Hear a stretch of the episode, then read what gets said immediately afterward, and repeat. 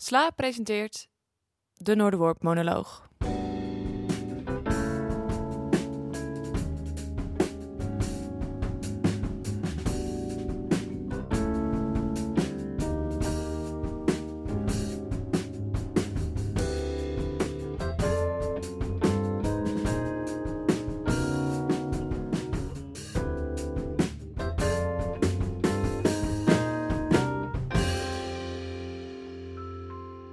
Hallo luisteraar.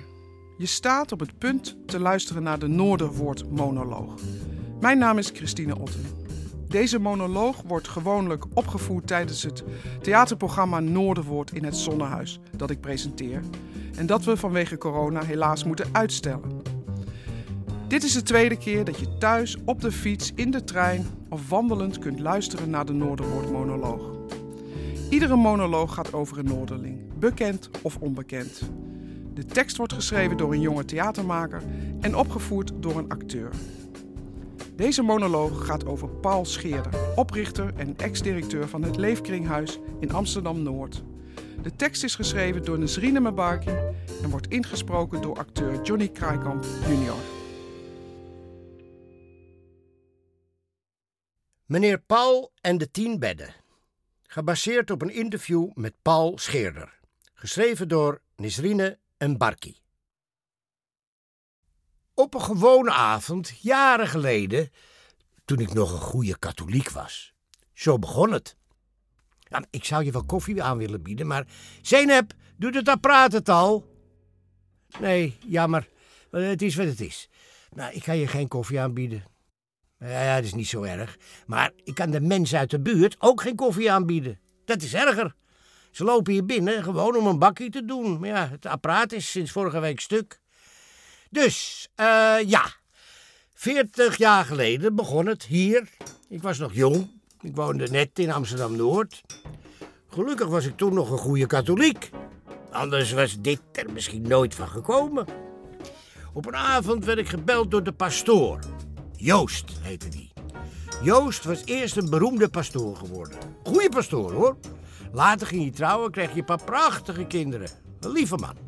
Hij kwam bij me thuis en vroeg of ik hem wilde helpen. Ik werkte toen bij een parool. Ja, ik deed altijd uh, twee, drie dingen tegelijk. Maar hoe dan ook. De pastoor vertelde me toen dat de lokale speeltuinvereniging een vakantieoord in de Oostenrijkse bergen wilde bouwen voor arme kinderen uit Amsterdam-Noord. Ja, een volkomen idioot idee om daar in de Alpen een huis te bouwen. Het regent er net zo hard als bij ons in Nederland in de zomer en zo ver weg ook. Hele dag rijden. Maar ja, goed. Uh, die vereniging had dus een leuke afwijking en wilde dat huis in de Alpen bouwen. Vlakbij het hotel van onze koning. Ja, er was al een lap grond, een fundering. En er stond één muur. En toen was het geld op. Ja, echt waar. Dus meneer de pastoor was dus aangeschoten door meneer Paulussen. Naar hem is dit huis ook vernoemd. Meneer Paulussen was van de speeltuinvereniging en voormalig politieman. Ja, die is nu dood. Ze gaan allemaal dood. Allemaal. Dus ik regelde een artikel in de parool. Ja, zo ging dat. Dat kon toen nog.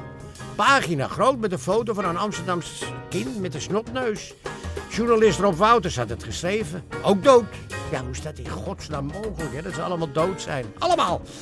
Maar goed, pagina groot dus, dat artikel in de krant. Ja, en het Parool was toen echt nog een grote krant, hè? Niet zo klein als nu, hè? Nou ja, de volgende dag dus. Uh, ja, uh, hoe zal ik het eens zeggen? De volgende dag. Nou, toen kwamen de vrachtwagens met geld binnen. Echt waar. Er kwamen aanbiedingen, artiesten gingen optreden, geld inzamelen. Op de radio werd reclame gemaakt. Er werden t-shirts gedrukt en verkocht. Je kunt het zo gek niet bedenken. Zelfs het hele Purmerplein werd drie dagen afgesloten voor een feest. Ja, iedereen was aangedaan door dat arme kind met die snotneus.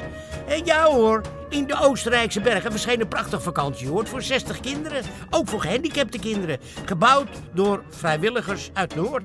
Met een, disco in de kelder, want we wilden niet dat ze s'avonds aan de wandel gingen daar in die Alpen. Dus in de zomer gingen de kinderen uit Noord daar op vakantie met de bus voor een week of twee. En dan kwam die bus terug en die nam weer een nieuwe lading kinderen mee. Zo ging dat dus. Hele zomer pendelde die bus op en neer naar de Alpen. Zo raakte ik erbij betrokken eigenlijk. Het begon dus allemaal met de pastoor die me belde. Ja, autobus terugkwam, hè. Nou, dan gebeurde het soms dat de kinderen niet werden opgehaald door ouders. Jantjes en Pietjes, zo heten ze toen, van 12 of 13. Op een dag was er een jongetje dat niet werd opgehaald.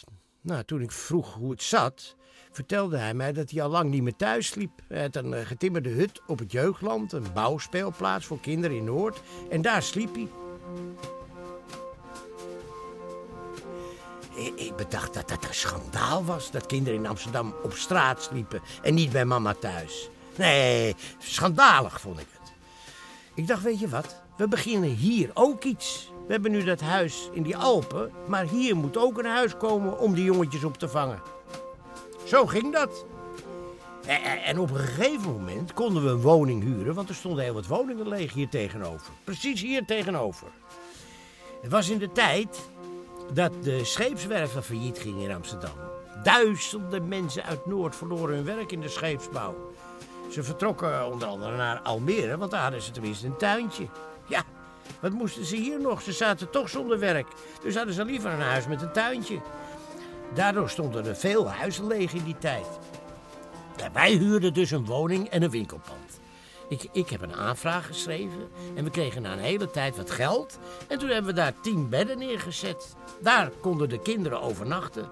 Ik kon ze niet op straat laten. In drie maanden waren die bedden vol.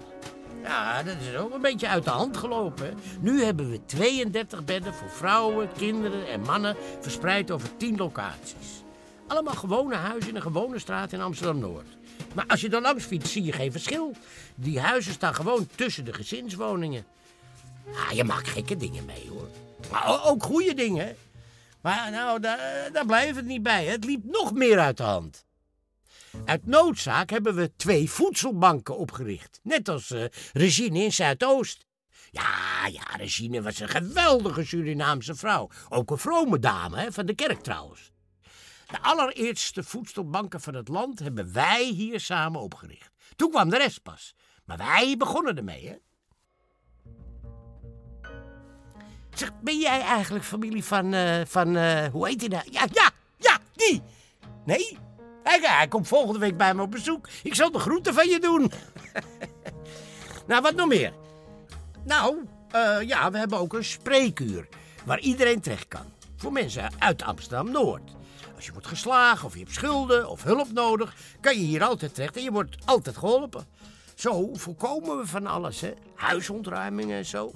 Nou, zulke dingen. Onderdak bieden, slachtoffers van huiselijk geweld opvangen, tienermoeders die dakloos zijn.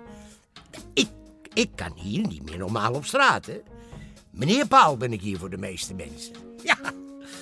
Oh, wacht even, wacht even hoor. Oh, dat is gewoon de politie. Nee, ik hoef nu niet op te nemen. Dat kan straks ook. Ze bellen wel terug als het belangrijk is. Momentje hoor. Een melding, ja, ja. Nee, er loopt een boefje in de buurt. Hij heeft net ingebroken en hij rijdt hier in de buurt op zijn scooter. Maar dat komt wel goed. Waar waren we? Wat? Ja, je maakt gekke dingen mee hoor. Ja, ook hele nare dingen, nare dingen. Ik zal nooit de vrouw vergeten die besloten had haar man in zijn been te steken... omdat hij haar en haar dochters systematisch mishandelde. Ja, die vrouw had het gehad al die jaren en wilde hem steken dus. En op het moment dat ze het deed, sprong haar dochter ertussen. Ja, afschuwelijk, afschuwelijk. Ja, ze stak haar kind neer, omdat die haar wilde beschermen. Afschuwelijk. Armoede. Maar ook leuke dingen hoor. Ja, kijk, de mensen zorgen voor elkaar, hè. Ze helpen elkaar allemaal. Zo bezocht ik de, met de wijkagent een oude alleenstaande Hollandse man hier in de buurt. Hij woont op zichzelf en het gaat niet goed met hem. Nou, ik kwam bij hem thuis en daar stond een pannetje Marokkaanse soep van de buurvrouw. Veel solidariteit. Ook veel geroddel. Maar ja, de mensen zorgen voor elkaar. Ook grappige dingen hoor. ik was een keer op vakantie in Vest met mijn echtgenote. Hoor ik achter mij, meneer Paul, meneer Paul. En ik zeg hallo tegen die man. Hij zegt, ja, zegt, ik heb een probleem. Maar mijn vrouw zegt tegen mij, ben je niet goed bij je hoofd? Een flauwekul, we zijn op vakantie. Ja, ja, ze zeggen meneer Paul tegen mij. Als een vrouw werd geslagen door haar man, liet ik hem komen. Liet ze altijd bij me komen. Dan zei ik dat tegen die man. En die zei de standaard: Nee, die vrouw is een hoer. Ze wil een vriend en ik heb niks gedaan. Ze is een hoer. En ik zei: Nou, nou, dat betwijfel ik. Maar je moet ophouden, anders slaap je over een week in je auto. Echt een lul van de bovenste plank was dat. Klein dik kereltje en die vrouw was een prachtige, prachtige, slim ook. Dergelijke mannen zijn toch vaak echt domme figuren. Zelden geven ze toe wat ze doen. Ja, oké. Nee, ik ben nou met pensioen gestuurd. Maar ik blijf dit doen. Ik ben hier een paar dagen per week als vrijwilliger.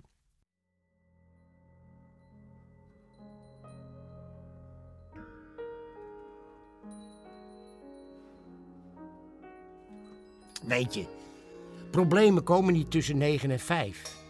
De tijd is veranderd. Er wonen andere mensen, maar nog steeds dezelfde jongetjes. Alleen heten ze geen Piet en Jantje meer. Maar armoede is armoede, al 40 jaar lang. En de problemen zijn nog precies hetzelfde vanaf dat we begonnen met het jongetje dat niet werd opgehaald.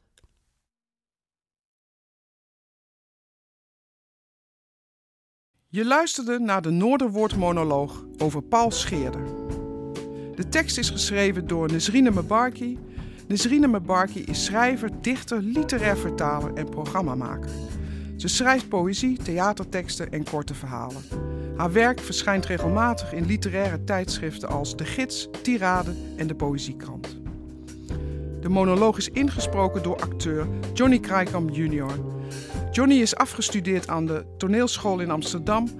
En in het theater was hij onder andere te zien in Pietje Bel, Monty Python's Spamalot en de Bonbonfabriek. Op televisie speelde hij uiteenlopende rollen, waaronder die van Erik Bovenkerk in Het Zonnetje in Huis. Sinds begin 2020 is Johnny dagelijks te zien in Goede Tijden, Slechte Tijden. De muziek is gemaakt door onze huisband van Noorderwoord, Trio Lampen. Zij combineren jazz, improvisatie, pop en rock. De audioproductie is in handen van muzikant, audio-engineer en producer Jasper Schonewille. Benieuwd naar meer audio van de Sla?